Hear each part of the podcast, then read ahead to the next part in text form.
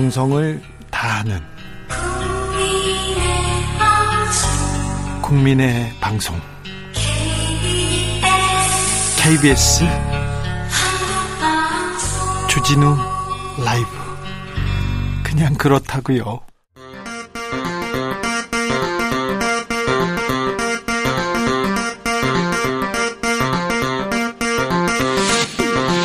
주진우 라이브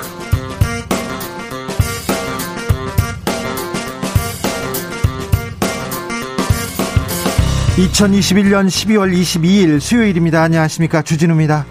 국민의힘 윤석열 선대위가 또 내분에 휩싸였습니다. 이준석 대표는 선대위를 박차고 나갔고 조수진 최고위원도 사퇴했습니다. 윤석열 후보는 이 사상, 이 상황 수습해달라면서 김종인 위원장에게 SOS를 보냈는데요. 해결사 김종인 위원장의 해법은 무엇일까요? 현직 청와대 정무수석 김재원, 강기정 두 분과 윤석열 선대위의 현 상황 분석해 보겠습니다. 민주당 이재명 후보는 연일 공약을 내놓고 있습니다. 부동산 양도세 중과 유예하겠다. 소상공인 손실보상 즉각 시행하겠다. 그리고 오늘은 과학기술 공약을 내놨습니다. 2030년에는 2030년에는 달 착륙 프로젝트를 하겠다. 이렇게 내놨는데요. 대장동 특검에 대해서는 이미 요청했다. 실체를 밝혀야 한다고 다시 한번 강조했습니다. 이슈 티키타카에서 짚어보겠습니다. 코로나 확산세 특히 위중증 환자 확산세가 이어지면서 정부에서 병상 문제 해결에 온 힘을 기울이고 있습니다. 문재인 대통령 연일 병상 확보에 총력을 기울여 달라 특단의 조치로 의료 역량 확충해 달라고 지시했습니다. 확진자 1만 5천 명 이상이 되어도 충분히 대비하는 병상 확보 TF팀 출범합니다. 코로나 병상 상황 천은미 교수와 짚어봅니다. 나비처럼 날아 벌처럼 쏜다. 여기는 주진우 라이브입니다.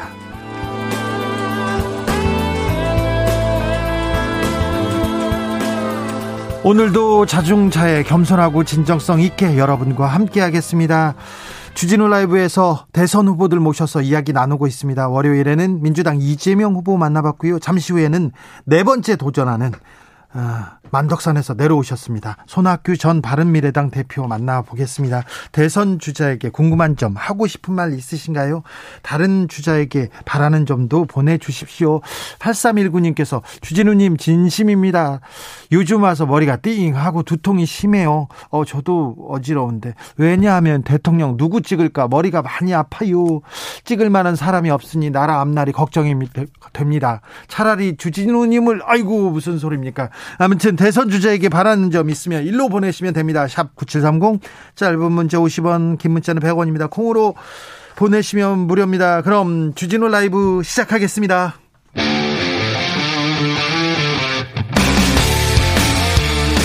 탐사보도 외길 인생 20년 주 기자가 제일 싫어하는 것은?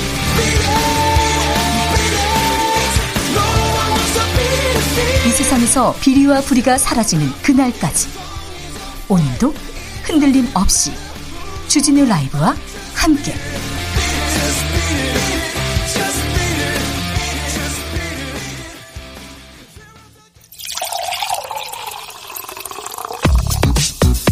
진짜 중요한 뉴스만 쭉 뽑아냈습니다. 줄 라이브가 뽑은 오늘의 뉴스. 주스 정상근 기자 어서 오세요. 네, 안녕하십니까? 코로나 상황 어떻습니까? 네, 오늘 신규 확진자 7,456명이 나왔습니다. 7,000명대입니다. 어제보다 2,200여 명이나 늘어났는데요. 네. 어, 주말 검사 건수 감소 영향이 사라지면서 확진자가 또 수직 상승했습니다. 위중증 환자 많습니다. 네, 1063명으로 역대 최다를 기록했습니다. 어제 사망자도 78명이 나왔고요. 네. 오미크론 감염자도 7명 더 늘었습니다. 정부에서 병상 확충안을 지금 발표했죠? 네, 정부는 현재 중증화율을 기반으로 하루 1만 명 이상의 코로나19 확진자 수를 감당할 수 있는 병상을 확충하겠다라고 밝혔습니다. 이 부분에 대해서는 2부에서 저희가 천은미 교수님한테 자세히 물어보겠습니다. 이준석 대표는 오늘도 선대위에 들어가지 않았습니까? 네, 이준석 대표는 오늘 김종인 총괄 선거대책위원장과 오찬을 했는데요. 네. 식사 후 기자들과 만난 자리에서 당대표로서 할 수 있는 것, 그리고 요청이 들어온 것은 하겠다라고 말했습니다. 선대위 복귀에 선을 그은 건데요. 오늘 오찬 회동에서도 선대위 복귀에 대한 얘기는 하지 않았다라고 밝혔습니다. 네. 아, 김종인 총괄선거대책위원장 역시 상임선대위원장을 그만뒀다고 이준석 대표가 대선에 무관심할 수 없다라면서 이준석 대표의 정치 미래도 내년 대선 결과에 달려 있다라고 말했습니다. 정치는 뭐한 번 말을 하면 되돌릴 수 없다 그러면서 김종인 위원장도 이준석 대표 안 돌아온다 이렇게 생각하는 것 같더라고요. 그런데 이준석 대표 아 좀 화가 많이 나 있는 것 같아요. 네, 앞서 한국 여성기자협회 창립 60주년 기념식에 참석했는데요. 이준석 대표는 기자들과 만난 자리에서 향후 대선에서의 역할을 묻는 질문에 이준석이 빠져야 이긴다고 하는 사람들에게 물어보라라며 불쾌한 감정을 또 드러냈습니다. 어, 자신의 SNS에도 보거를 조심하게 다뤄야 한다고 누누이 이야기해도 어, 그냥 보거를 믹서기에 갈아버린 상황이 됐다라면서 어, 핵관들이 그렇게 원하는 대로 이준석이 선거에서 손을 뗐다라고 주장했습니다. 네. 이 중앙일보와의 인터뷰에서는 본인 사퇴의 핵심적인 원인이 김건희 씨 문제라고 주장했는데요. 네. 이 김건희 씨 대응과 관련해서 반대 의견을 냈더니 이준석이 선거를 안 돕는다라는 식으로 윤석열 후보에게 보고가 들어갔다라고 주장하기도 했습니다. 그러니까요. 김건희 옹호 기자회견을 이준석 대표가 반대하자마자 윤석열 후보한테 누가 일렀고요. 보고를 했고 그 불만을 조수진 최고위원이 전달하면서 이게 터졌다 이런 내용이더라고요. 당내 갈등은 심하답니다. 네, 이준석 대표가 임명한 김용태 청년 최고위원은 오늘 라디오에 출연해서 이번 갈등의 본질은 아, 권력에 아첨하려는 자와 원칙을 지키려는 자들 사이의 충돌이라고 주장했고요. 이 조수진 최고위원에 대해서는 전쟁 중 항명은 직결 처분이라며 강도 높게 비판했습니다. 김용태 최고가 어제 주진우 라이브에서도 이렇게 얘기했었습니다. 네, 반면 김재원 최고위원은 기분이 나쁘거나 또는 자신이 소홀하게 대접받는다고 전체 방향을 흐트러 놓는 일이 벌어진다면 잘못된 일이다라며 보고 요리는 혼자만 할 수 있는 게 아니다라고 이준석 대표를 비판하기도 했습니다. 김재원 최고위원이 왜 이렇게 얘기했는지 잠시 후에 저희가 자세히 알아보겠습니다. 김종인 총괄 선대위원장한테 어, 좀 그립을 강하게 좀 잡아달라 이렇게 윤석열 후보가 부탁했나요? 네, 윤석열 후보와 김종인 위원장이 오늘 당사에서 만나서 선거대책위원회 개편 관련 논의를 했습니다. 어, 윤석열 후보는 선대위가 좀 더 효율적으로 운영될 수 있도록 김종인 위원장이 그립을 더 강하게 잡고 해달라라는 말씀을 드렸다라고 밝혔습니다. 네, 앞서 김종인 위원장도 선거대책위원회를 보다 효율적으로 움직이고 다시는 이런 사태가 발생하지 않도록 내가 끌고 가야 한다라고 밝힌 바 있습니다. 그렇죠. 내가 끌고 가야 된다. 네, 어, 다만 이 선대위 체제에는 개편하지 않을 것으로 보입니다. 아, 김종인 위원장도 시기적으로 전면 개편은 할 수가 없다라고 선을 그었고요. 이양수 선대위 수석 부대변인은 수석 대변인은 무언가를 없애는 방식으로 개편하지 않을 것이다라면서 이 본부장 일괄 사퇴 가능성도 전혀 없다라고 말했습니다. 김, 어, 네, 김종인의 해법은 뭔지 잠시 후에 자세히 들어보겠습니다. 네, 그리고 오늘 윤석열 후보가 이 전북대학교에서 학생들과 만난 자리가 있었는데요. 네, 전주에 갔더라고요. 네, 극빈의 생활을 하고 배운 게 없는 사람은 자유가 뭔지도 모를 뿐더러 왜 자유가 필요한지 필요성 자체를 느끼지 못한다라고 말해 논란이 일고 있습니다. 어, 가난하고 배운 게 없는 사람은 자유의 필요성을 모른다고요? 이게 또 무슨 소리인지 이또이 소리는 또 어떤 파장을 낼지 잠시 후에 저희가 좀 따져볼게요. 어우, 충격적입니다. 8127님께서 대선 주자들에게 바라는 건 정치는 끊임없는 선택과 그에 따른 책임이 따르고 기회비용이 발생하는 것 같습니다. 어떠한 판단을, 판단과 결정을 내릴 때 누군가에게 득이 되지만 또 어떤 이들에게 희생이 따른다는 점을 항상 고려해 주셨으면 좋겠습니다. 이렇게 얘기합니다. 4004님께서 어느 누구라도 차별받으면 안 되겠죠. 차기 대통령에게 바랍니다. 차별금지법 제정되었으면 합니다. 이런 의견도 주셨습니다. 청와대에서 음, 이재명 민주당 후보가 양도세 중과 유예 외쳤는데요. 다시 한번 반대했습니까? 네, 이호승 청와대 정책실장은 오늘 이 민주당 이재명 후보가 제안한 다주택자 양도소득세 중과 유예 방안에 대해서 지금으로서는 선택하기 어렵다며 반대 입장을 밝혔습니다. 네. 어, 이호승 실장은 최우선 과제는 부동산 시장 하향 안정화라면서 정책 일관성이 매우 중요한 시점이라고 했고요. 어, 이 점에 대해서는 여당과 후보도 충분히 이해하고 있을 것이다라고 밝혔습니다. 그런데 청와대하고 후보하고 여당하고 얘기가 안 되나요? 좀 갈등을 빚는 거 아닙니까? 네, 박수현 청와대 국민소통수석은 오늘 이와 관련해서 이 당과 후보는 현 정부보다 더 나은 정부를 만들겠다고 약속하는 것이다라며 선거 캠페인 중에는 당과 후보는 정부 입장보다 앞서 나가는 것이 일반적인 현상이라고 밝혔습니다. 어, 그러면서 관점의 차이가 있고 그것을 조율해 나가는 것이기 때문에 어, 당정 또 현재 권력과 미래 권력의 갈등 충돌로 보는 것은 언론의 시각이다라고 평가했습니다. 대장동 관련 수사 중에 또 사망자가 나왔습니다. 네, 김문기 성남 도시개발공사 개발 1처장이 어제 숨진 채 발견됐습니다. 유한기 전 공사 개발사업본부장이 극단적 선택을 한 데 이어 어, 검경의 대장동 비리 수사 과정에서 발생한 두 번째 사망자입니다. 어, 김문기 처장과 연락이 안 된다는 가족들이 경찰에 신고를 했고 성남 도시개발공사 직원이 내부를 수색하던 도중 공사 1층 사무실에서 숨져 있는 고인을 어제 저녁에 발견했습니다. 네. 아, 김문기 처장은 월요일에도 이 정례 회의에 참석을 했고 어, 김문기 처장을 만난 직원들은 특이 사항을 느끼지 못했다라고 하는데요. 네. 어, 김문기 처장은 공사 투자사업 파트장을 지낸 정민용 변호사에게 이 내부 정보를 유출한 의혹으로 감사를 받았습니다. 아, 공사는 감사 결과 이 정보 유출 의혹이 사실이라고 판단해서 이김 처장에 대한 중징계 및 형사 고발을 결정했고 이를 오늘 통보할 예정이었습니다. 야권은 이재명 후보를 겨냥해서 비판을 쏟아냅니다. 네. 어, 국민의힘은 오늘 서울중앙지검을 항의 방문해서 이재명 후보를 조사하지 않으니 애먼 사람만 죽어 나간다라며 특검 도입을 요구했습니다. 아, 심상정 정의당 후보도 대장동 사업의 진상을 밝혀줄 핵심 증인들이 어, 연이어 극단적 선택을 하는 불상사가 이어지는데도 이재명 후보는 법적 검증을 회피하고 있다라고 비판했습니다. 어, 이재명 후보는 정말 안타깝고 이제라도 편히 쉬시길 바란다라고 밝혔는데요. 어, 그러면서 이 수사나 특별검사제 도입 논의가 지지부진한 상황 때문에 미치겠다라며 답답함을 토로하기도 했습니다. 검찰에서 수사를 좀 속도를 내주고 명확하게 좀 판단을 내려줘야 되는데 아무튼 특검으로 어떻게 되는지도 잠시 후에 살펴보겠습니다. 이재명 후보는 오늘 과학기술 공약을 발표했습니다. 네, 오늘 여의도 당사에서 과학기술 관련 7대 공약을 발표했는데요. 이 과학기술 혁신 부총리제 도입, 어, 우주기술 자립 및 2030년 달 착륙 프로젝트 완성 등을 꼽았습니다. 아, 특히 이재명 후보는 김대중 정부는 대한민국을 세계 정보통신기술 1등 국가로 이끌고 이 노무현 정부는 인공위성 연구의 기초를 닦았다라면서 이와 함께 박정희 정부는 한국과학기술연구원을 설립해서 과학 입국 초석을 다졌다라고 평가했습니다. 어, 그러면서 이분들이 남긴 미래 과학에 대한 깊은 통찰력, 강한 추진력과 리더십을 배우겠다라고 밝혔습니다. 4335님께서 대선 주자 성렬형은 안 나오나요?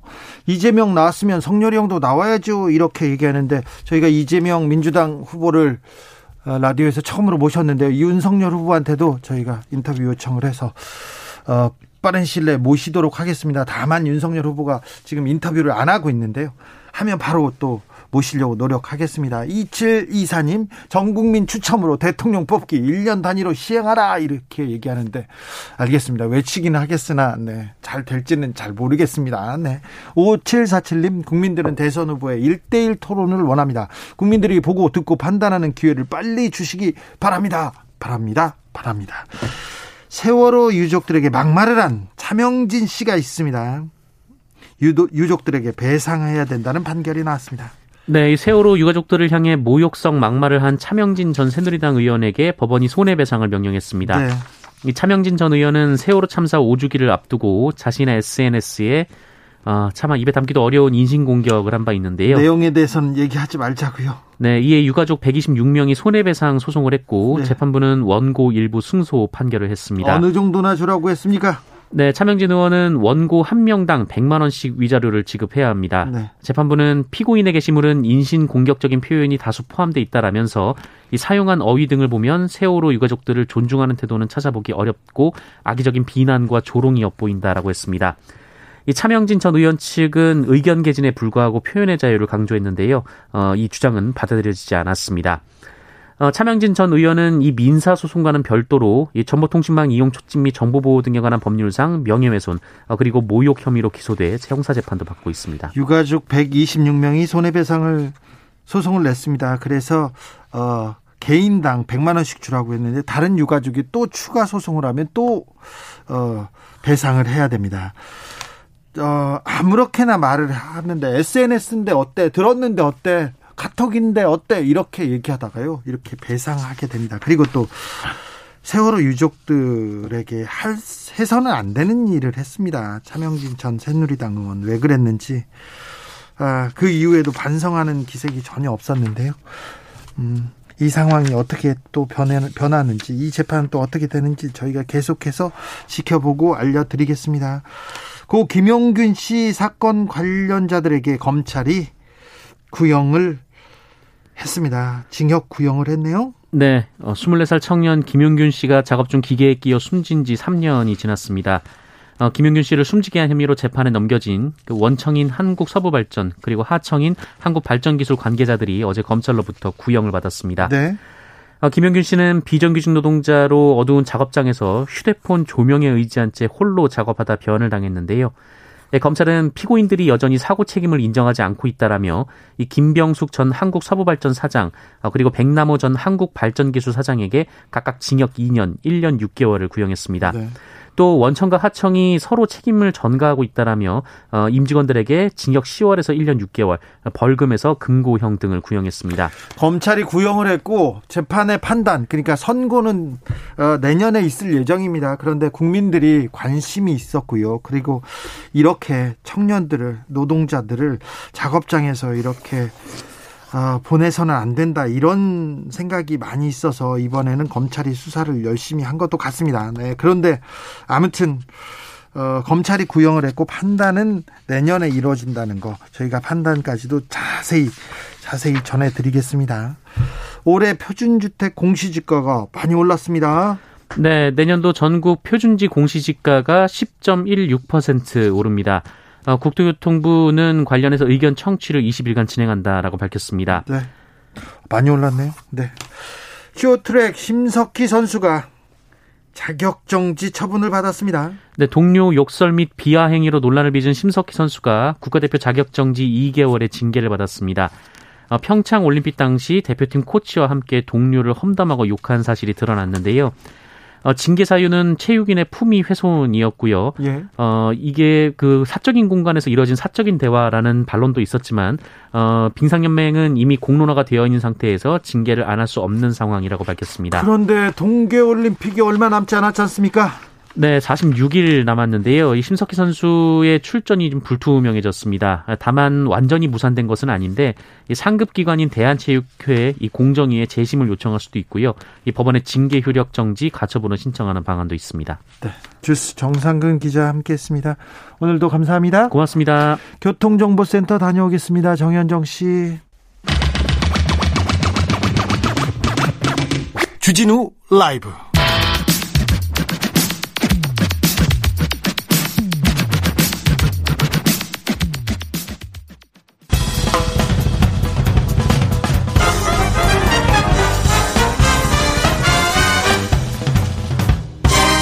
훅 인터뷰 모두를 위한 모두를 향한 모두의 궁금증 훅 인터뷰 대선의 계절입니다. 그가 돌아왔습니다. 사선 국회의원, 보건복지부 장관, 그리고 경기도지사를 역임했죠. 정치와 행정 두루 경험했습니다. 그리고 네 번의 당도, 당대표를 역임하기도 했습니다. 한국 정치사를 온몸으로 부딪혀 왔는데요. 저녁이 있는 삶을 외치기도 했습니다. 그래서, 어, 사람들한테 아 그래 가족이 그리고 삶이 중요하지 이런 메시지도 던졌는데요. 대선 때마다 유력한 대권 주자였습니다. 그분 손학규 전 바른미래당 대표 모셨습니다. 어서 오십시오. 예, 안녕하십니까? 네, 건강하시죠? 아, 물론이죠. 네. 아, 1027님, 양자택일 뿐인가요? 이번 대선 답답합니다. 아닙니다. 이분도 있습니다. 자, 대선 출마에 나섰습니다. 나설 수밖에 없는 이유가 뭡니까? 아니, 도무지 사람들이 예. 그 대통령을 누굴 찍어야지 찍을 네. 사람이 없네. 네. 아이고, 근데 하긴 찍기는 찍어야 되겠는데 네. 뭐덜 나쁜 사람을 찍어야 되나? 이런 좌절과 절망 속에 있습니다. 네. 그런데 제가 정말로 이건 안 되겠다 싶은 거는 대통령 선거인데 네. 우리나라 권력 구조의 문제, 네. 정치를 바꿔야 된다는 얘기 이런 얘기가 나오지 않고 네. 개헌의 개자도 나오지 않고 있어요. 네. 제가 3년 전에 열흘간 단식을 했습니다. 네. 연동형 비례대표제를 위해서. 네. 근데 그때 연동형 비례대표자가 최종 목표가 아니라 우리나라 정치 구조를 바꾸기 위해서 국회를 다당제로 만들어야 되겠다. 그것을 통해서 이제 대통령제를 폐지하고 의회주의로 가는 발판을 삼아야 되겠다. 그런데 전혀 그런 것이 나오질 않아서 네. 안 되겠다. 나라도 나가서 네. 우리 국민들에게 우리나라 정치가 바뀌지 않으면은 네. 선진국으로 가다가 후퇴할 수 있다. 네. 이런 말씀을 드리려고 나왔습니다. 정치를 바꾸자, 판을 좀 흔들어 보자. 그리고 큰 그림을 그려 보자. 이렇게 나오셨습니까? 네 네 그렇습니다. 근데 손해학교가 당선되어야 되는데 예. 당선되어야 이런 것도 어 이게 대통령제도 바, 없애겠다고 말씀하셨어요? 네네. 없애고 또 다른 것도 이거 헌법도 고쳐야 되는데 네, 당선 가능성에 대해서 좀 회의적인 물론 네. 지금 양강 체제가 굳어지고 있고 그 틈새가 뭐 네. 상당히 좁은 게 사실입니다. 네. 그러나 국민들이 아 이거 손학규라고 하는 사람이 있네. 네. 아, 저 사람이 우리나라 정치를 바꿀 수가 있네. 네. 아 대통령제 문제가 이렇게 크구나. 의회주의로 가면은 정치가 안정되고 경제도 발전되고 그 어떤 남북 통일의 기회, 그 남북 평화의 기회도 올 수 있다.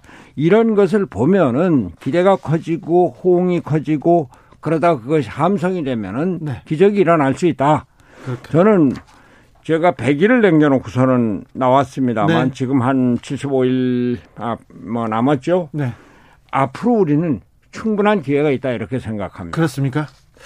만덕산에 계실 때는 손학규한테 네. 기대가 컸어요. 사람들도 많이 막 몰려가고. 네네. 그렇죠. 예. 그리고 탄광에서 탄광에서 일할 때 얼굴 너무 그땐 연탄이나 석탄을 너무 얼굴에 많이 바르셨어요. 솔직히 말해서. 그런데 그때 바르지 않았습니다. 그런 아, 말씀 절대 하지 마세요. 아, 바르지 않았습니까? 묻었습니까?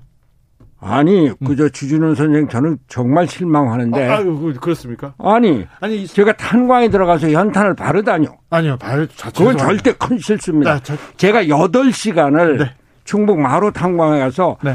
그 아침에 가서 예비 그 훈련도 하고 체조도 하고 또 강습도 받고 그러고서는 일반 탄부들하고 같은 광차를 타고 들어가서 8시간이라고 그 탄부들하고 똑같이 같이 나왔습니다. 그때 나온 겁니까? 절대 그런 말씀 하지 마세요. 네. 예. 잠깐 죄송합니다. 네네. 네. 자, 그리고 그때는요. 그러니까 만덕산에 있을 때, 탄광에 있을 때, 그리고 전국으로 사람들을 만나러 다닐 때는 그때는 사실 손학규에 대한 기대, 그래서 구름대처럼 손학규를 만나러 지방으로 많은 사람들이 갔지 않습니까? 예. 그죠? 근데 지금은 아, 이게 양강구도가 구, 굳어져서 그런지 사람들이 조금 아, 손학규를 외치는 사람도 없고 찾아오는 사람도 좀 없어서 외로워 보입니다. 그죠? 예, 그러니까 제가 홀로 광야에서 장미꽃을 심는 심정으로 나왔다. 예. 아, 나는 돈도 없고 조직도 없고 사람도 없다. 네. 정치를 이미 다 떠났었다. 네. 뭐저 그 비서도 없고 네. 버스 타고 전철 타고 다녔다. 그런데 이러한 상황을 그대로 볼 수가 없어서 나왔다라고 네. 말씀을 드렸어요. 예. 자, 지, 예. 네. 지금은 혼자지만 네. 그러나 뭐 벌써 어제만 하더라도 제가 내일이면은 유튜브 개설을 하는데 예. 유튜브에 500명이 있다가 1000명이 올라갔어요. 네. 그러한 새로운 관심, 새로운 호응들이 일어나기 시작한다. 그리고 주변에 아이고 손학규 왜 나와? 그랬던 사람들이 다시 하나씩 둘씩 다시 찾아오기 시작한다. 이런 말씀 드리고 싶습니다. 그렇습니까? 0675님, 왜 내각제가 더 좋나요? 정치 잘 안 바뀌는데 이렇게 물어보는 사람들이 있습니다. 저도 그전에는 내각제에 대해서 전혀 뭐 관심도 안 가졌고 내각제는 안 된다 이렇게 생각했습니다. 참고로, 참고로 옥스퍼드 정치학 박사 출신입니다. 예, 예. 네. 그리고 우리나라 대통령제에 대해서 하등의 의심을 갖지 않았었습니다. 예. 그런데 제가 한 8, 9년 전에 독일에 가서 유럽 정치를 보니까 어 독일이 이렇게 강대한 국가가 되고 그 강력한 기술력을 가진 세계적인 경쟁력을 가지고 그리고 세계 최고의 복지 국가가 됐는데 그 바탕이 총리 민주주의를 중심으로 한 정치적인 안정에 있더라 얘기입니다. 그래서 내각제라고 하는 것이 불안한 정치가 아니라 다당제 연립 정부의 기틀만 갖추면은 아주 튼튼한 안정된 정치 기반을 가질 수 있고 안정된 정치 기반으로 경제 발전시킬 수 있다. 지금 우리가 선진국으로 올라 그, 가고 있습니다. 기술 강국으로 가고 있습니다. 그런데 이게 자칫 다원화된 시민사회가 대통령제 권위주의에 의해서 간섭을 받을 때 그 경쟁력이 더 약화되고 우리는 선진국 문턱에서 주저앉을 수 있다. 그것을 우려해서 네. 우리나라 정치 체제를 바꿔서 안정된 기반을 갖춰야 되겠다 이런 생각에서 나온 겁니다. 이 귀남님께서 직선제를 위해서 많은 국민들이 피를 흘려서 쟁취했는데요. 이 주유님께서는 우리 의원들 수준으로 의원 내각제 채택하면 정부 구성하다 하세월 보낸다. 대통령제 손질이 해법이다 이런 의견도 주셨습니다. 그렇습니다. 의회에 대한 불신이 아주 큽니다. 그런데 네. 다시 한번 생각해 보면은 국회의원들의 개인적인 수준은 높은데 의회가 그렇게 국민들로 불신을 받는 것은 국회가 대통령 청와대 하수기관으로 전락한 겁니다. 네. 국회의원들이 개별적인 지역구 현안에 대해서는 자기 목소리를 내지만 국가적인 문제, 국가적인 정책에 대해서는 청와대에서 한치도 벗어나지 못하고 있어요. 야당은 야당대로 대통령 후보나 우리가 정권을 잡아야 되니까 거기서 벗어나지 못하고 있고요. 네. 의원들 개개인이 갖는 정치적인 성향을 개별적으로 분석을 해보면 의원 내각제든지 대, 통령제의 그 권한의 분산이라든지 이런 거에 대해서 많은 의원들이 찬동을 하는데 대통령제이기 때문에 만드는 거거든요. 그래서 저는 내가 대통령이 되면 대통령이 나서서 개헌을 주도하고 여러분들의 의견을 마음대로 발산해라. 그러면은 의회가 자기 책임을 갖고 권한을 가지면은 의회에 대한 신뢰가 높아질 겁니다. 5년 전 거의 5년 전이죠. 촛불이 들었을 때도 개헌에 대한 얘기가 있었고 예. 그 다음에도 개헌에 대한 국민적 열망이 있었는데 예. 아, 이번 지금은 개헌에 대한 논의가 거의 아예. 아예 없는 것 네. 자체가 네. 조금 안타까운 사람들도 많습니다. 아, 그렇습니다. 아니 문재인 대통령도 그 전에는 내각제 개헌론을 얘기를 했었고요. 대통령이 되면서 개헌론을 얘기하고 대통령 돼서 개헌안을 제출을 했습니다만, 근데 그건 4년 중임제 대통령으로 대통령제로 그 기본적인 틀이 바뀌지 않은 겁니다. 네. 1987년에 우리가 개헌을 했지만 대통령을 국민이 뽑는다는 것만 했지 대통령의 권한에 대해서는 과거 독재 정권의 대통령 권한을 그대로 갖고 있는 겁니다. 김종인 국민의힘 총괄선대위원장도 의원 내각제 주장을 계속 해오고 있습니다. 지금도 하고요. 네. 어, 그런데 윤석열 후보가 이 의원 내각제나 이 개헌에 대해서 어떤 생각이 있습니까? 아니 제가 나서서 개헌을 해야 된다. 대통령제 폐지해야 된다 그러니까 정치권에서 조금씩 반응을 보이는 겁니다. 한 일주일 전에 윤석열 후보가 청와대의 기능을 축소하겠다. 대통령의 권한을 법 헌법대로 하겠다 그랬습니다. 네. 그리고 엊그저께는 김종인 그 선대위원장이 대통령제를 개헌제로 내각제로 바꿔야 된다. 그렇게 정치권의 변화가 시작이 됐습니다. 아직 이재명 후보는 얘기를 안 하고 있는데 네. 저는 이것을 압박을 해서 앞으로 대통령제 개헌에 대해서 국민적인 여론을 일으켜야 된다. 그렇게 해 나갈 겁니다. 아, 이게 또 다 손학규 효과군요. 예. 손학규 후보께서는 지금 네 번째인데 손학규 효과도 큰데 손학규 징크스가 있어요. 들어보셨죠? 예, 예. 네. 근데 그거는 네. 손학규가 능력은 있는 사람인데 예? 아, 제대로 평가를 받지 못한 데 대한 아쉬움, 예. 안타까움을 얘기하는 거라고 그, 보고 그리고 저에 대해서 네네. 이 그것만 갖고는 안 된다. 더 단련해라. 뭐 더 준비해라. 이런 계시로 생각하고 있습니다. 알겠습니다. 어, 2012년이었습니까? 손학규 후보의 대선 슬로건이 저녁이 있는 삶이었습니다. 그 얘기를 듣고 다 무릎을 쳤어요. 예. 이번에 새로운 슬로건 들고 나오셨습니까? 저는 새로운 슬로건은 지금 그 아예 준비도 하지 않았고요. 별안간에 나왔는데. 네. 근데 중요한 게 슬로건이 아닙니다. 네. 사실 대통령 선거에 공약이 그렇게 뭐쭉뭐 100가지 있을 필요도 없습니다. 제가 경기도지사를 하면서 네. 경기도를 땀으로 적신다. 이거 하나만 가. 그게 어디 공약입니까? 슬로건입니까? 그런데 그런 자세로 해서 경기도에 판교 테크노밸리 만들었죠. 파주에 디스플레이 단지 만들었죠. 수원 광교의 신도시를 도 단위에서 100만 그 평을 그 신도시로 만들었습니다.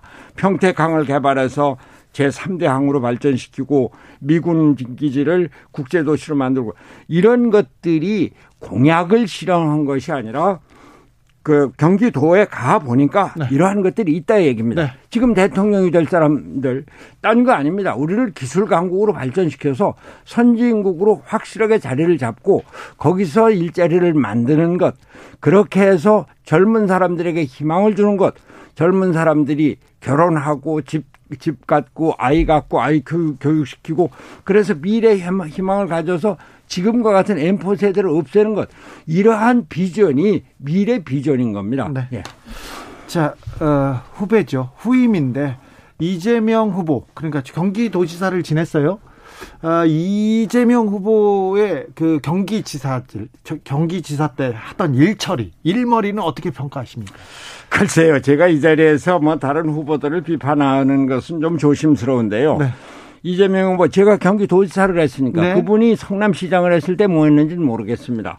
근데 지난 4년 동안 경기도 발전을 위해서 무슨 일을 했지?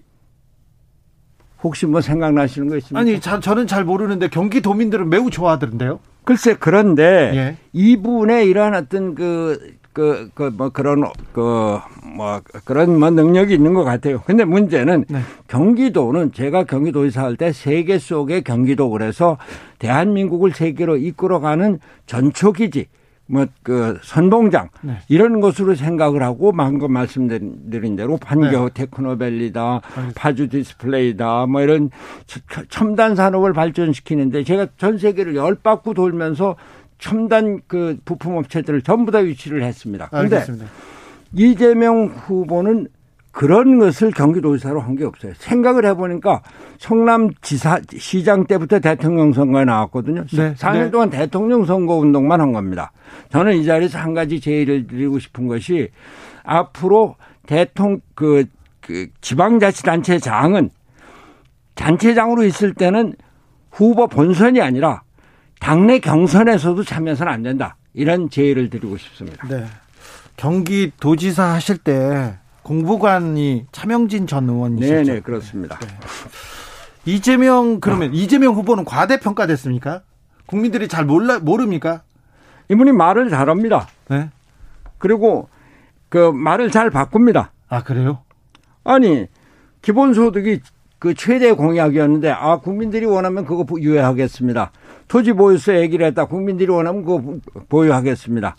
그 부동산에 대해서 강력한 규제를 얘기를 했다가 양도소득세 유예 완화한다.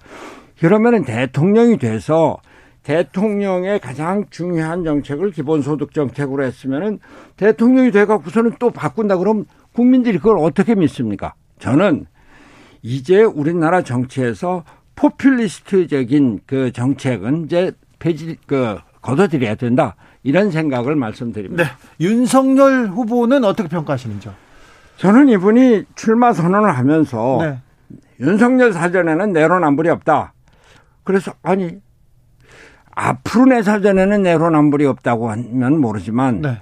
윤석열은 여태까지도 내로남불이 없었다. 그러면 중앙지검장 할 때또 예. 검찰총장 할 때 내 편 봐주기 안 했나? 또 모든 법을 그렇게 공평하게 공정하게 운영을 했나? 네. 아닐 겁니다. 네. 이번 부인 사태 저는 부인이 그 전에 뭘 어떻게 했는지 그건 모릅니다. 그리고 네. 부인이 학력을 뭐 과장했거나 조금 유지했거나 그럴 수 있습니다. 우리나라 사람들이 학력에 대한 콤플렉스가 많고 어려울 때 직장을 얻고 교수 자리를 얻기 위해서 그런 거 할 수 있습니다. 네. 그러면은 윤석열 후보는 제가 잘못했습니다. 우리 부인이 그 전에 잘못했는데 그 제가 책임을 다 안겠습니다. 앞으로 그런 일 없습니다. 이렇게 얘기하면 되는데 그런 거 없다 그러다가 민주당에서 저 가짜 얘기를 한다고 그러다가 그러니까 내 거는 그냥 챙기고 다른 사람한테는 얼마나 엄격하게 했습니까? 이명박 박근혜 대통령 구속시켰죠. 이재용 삼성 부회장 구속시켰죠. 그것이 우리나라 국가의 커다란 미래 발전을 위해서 뭐 그랬다고 그러면 모르는데 그거는 윤석열이 그, 그 검사가 검찰총장이 법의 잣대를 엄격하게 적용해서 법을 집행한 거 좋습니다. 네. 그러나 대통령이 되면은 대통령은 법 위에서 국익을 위해서 또 국민의 통합을 위해서 일을 해야 되거든요. 그런 면에서 자 이분이 대통령이 되면 자칫 내로남불에 대통령 권위주의를 계속 더 심화시키지 않을까 그런 걱정이 있습니다. 네. 이구구님께서 저녁이 있는 삶, 새로운 시대의 방향 제시, 여전한 울림을 줍니다. 이를 토대로 52시간 제도 시행됐다고 생각하고요. 제일 긴급하게 필요한 정책은 뭘까요? 물어봅니다.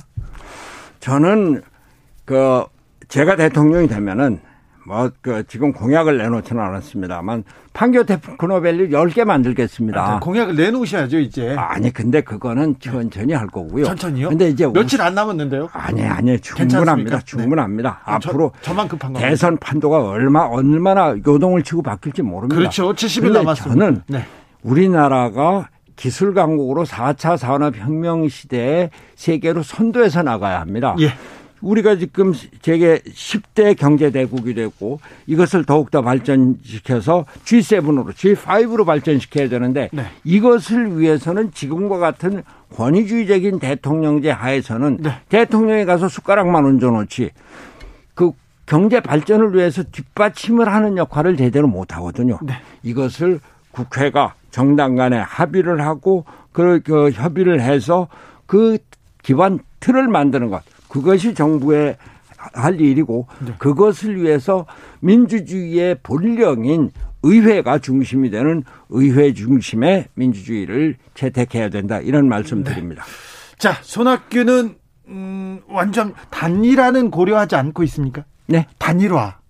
혹시 다른 후보와의 연대나 아니, 단일화? 가 뭐 왜 필요합니까? 그냥 손학규면 됩니까? 아니 아니 지금 단일화해서 그러면 단일화한다고 해서 제3 그 지대에 있는 몇 개 당이 단일화한다고 해서 집권을 할 수 있습니까? 현실적으로 생각을 해야죠. 그리고 단일화 연대가 우리나라의 가장 그 선거 때마다 나오는 병폐 중의 하나입니다. 네. 어떻게든지 권력을 얻어야 되니까 단일화해서 뭐 하나 얻겠다고 하는데 정책이 같아야죠. 네. 또그 가치가 같아야죠. 여기서 잠깐 윤석열 후보가 보수 대통합하자 손학규 후보님 단일화합시다. 그러면 어쩌시겠어요? 아니 그 제가 조금 뭐 힘을 얻어갖고서 야 저거 손학규 그냥 놔두면 내가 떨어지겠다 하나 뭐 그 단일화하자 그런 얘기가 될 텐데 그것이 소위 공학적인 단일화입니다. 네. 그런 것을 위해서 우리나라가 우리 정치가 단일화하고 연대하고 그러면서 자, 정치가 자꾸 공학화되고 네. 가치를 멀리하게 되는 건데 저는 이게 연대라고 하는 것은 의회주의에서 여러 당이 연립정부를 구성할 때 이야기지 네. 선거를 위해서 연대 단일화는 안 되는 거다 이런 말씀입니다. 알겠습니다. 6838님께서 손학규 후보님 때문에 마음이 생각이 또 흔들흔들. 아이 지금 한 표 넘어왔습니다. 자 마지막으로 왜 손학규여야 하는지 국민들께 한 말씀 부탁드립니다. 우리 대통령은 말이죠. 우선 미래 비전을 가진 비전의 리더십을 가지고 있어야 됩니다. 네. 그다음 이 분열과 갈등 대립의 사회에서 통합의 리더십을 가져야 됩니다. 네. 그리고 이러한 것을 제도적으로 민주화시킬 수 있는 민주주의 리더십을 갖고 있어야 됩니다. 제가 청년 때부터 민주화 운동을 하고 영국 가서 세계를 보고 그러면서 우리나라를 그 국내적인 사회적인 민주주의뿐만이 아니라 세계적인 글로벌 그, 그 세계에서 리더십을 차지한 이런 것을 제대로 배우고 또 실천하고 네. 또 그것을 정책으로 옮겼기 때문에 네. 제가 대통령이 돼서 우리나라를 제대로 된 선진국을 만들겠다. 그것을 위해서 정치 선진국을 만들고 그것을 위해서 개헌을 해야 되겠습니다. 네. 이렇게 말씀드립니다. 알겠습니다. 말씀 잘 들었습니다. 네. 하나만 제가 네. 조언 아닌 조언을 하겠습니다. 네. 근데 만덕산 가시고요. 네. 그리고 또 탄광 프로젝트 탄광 또 가시면요. 젊은이들이 손학규 되게 좋아할 것 같은데요. 요새 요새 젊은이들한테 그 선, 선거 전략 먹힙니다. 저녁이 아, 있는 삶 그 멘트도요. 너무 일찍 나왔어요. 예, 예, 예. 그렇죠. 예, 그렇습니다. 네. 그러나 지금이 이제 저녁이 있는 삶을 제대로 실현할 수 있는 또 그것을 위해서 경제적인 뒷받침을 할 수 있는 국가 정책이 필요하다 이렇게 생각합니다. 지금까지 손학규 후보였습니다. 예, 감사합니다.